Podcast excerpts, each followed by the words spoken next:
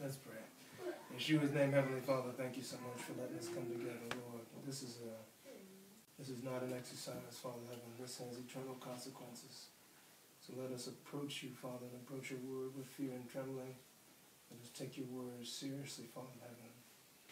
Help us to be obedient to your word, that you would reconcile our inner life with your word, Father Heaven. Help us, Father. Help us to think and speak and behave like Yeshua did. Help us to love each other more and more, Father, as you love us. And we pray, Lord, that we would be of a repentant and humble heart, Father, to do your will at every turn. We thank you for our time together. In the name of Yeshua. Amen. Amen. Yesterday, uh, we enjoyed Passover. Passover. The fellowship enjoyed Passover. Um, the Feast of Unleavened Bread, which is a, uh, a picture of the sinless Christ and we too are trying to become unleavened bread, offered up to God. Amen. Without sin. Mm. Um, Spotless. in the presence of God. In the presence of God. Every day. Every day. Um, I hate to do a shameless plug here, but I would like to say, praise the Lord, a copy of uh, uh, another book has come out, praise God, and hopefully you'll pick it up. All proceeds go to study, which gives the money to the work of God, 100% of it. None of us get paid for this.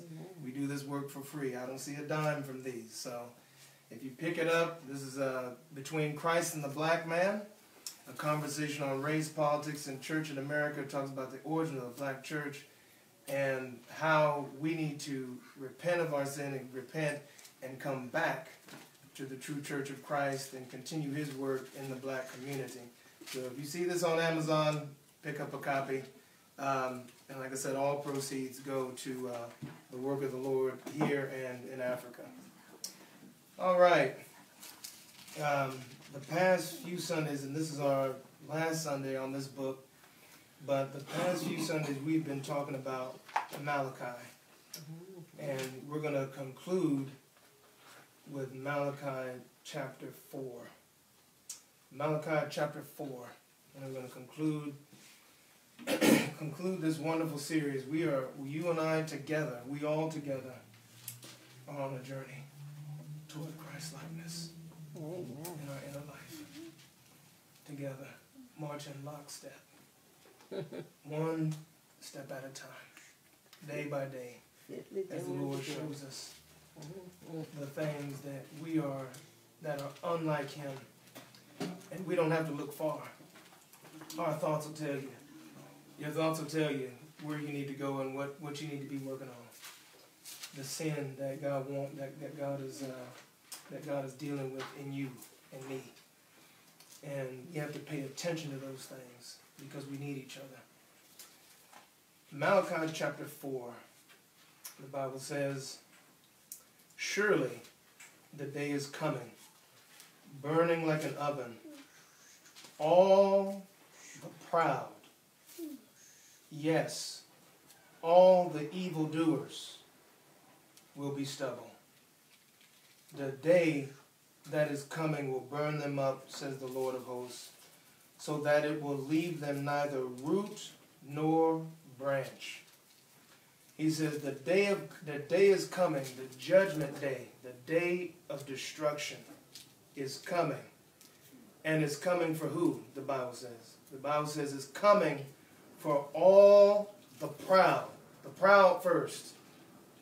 The proud first. Then he says all evildoers will be stubble. So what is a person who does what is proud? A person who's proud does what? Evil. Mm-hmm. They do evil. And you say, oh, well, does it mean that they're killing people? Oh, does it mean that they're stealing from folks? Or does it mean that they're just, you know, they use profanity? Or, you know, is it, is it, a, is it a specific sin that makes somebody proud? Rome, uh, Romans chapter 2 tells you, you don't have to turn there if you want to, but uh, Romans chapter 2. Who are the proud? Who are the proud people? What does that look like? It's just somebody walking with their chest puffed up, No, that's not it. The Bible tells you in Proverbs chapter 2, I mean, uh, Romans chapter 2, verses 5 through 8. Romans chapter 2, 5 through 8, write that down. If you, uh, viewers, whoever, if you, uh, if you want to. He says, But because of your hardness and impenitent heart, you are storing up treasures of wrath against yourself on the day of wrath when the righteous judgment of God will be revealed. You're, so the proud are who? Those who are hard hearted, who are hard headed. They don't listen. They don't want to hear correction. They don't want to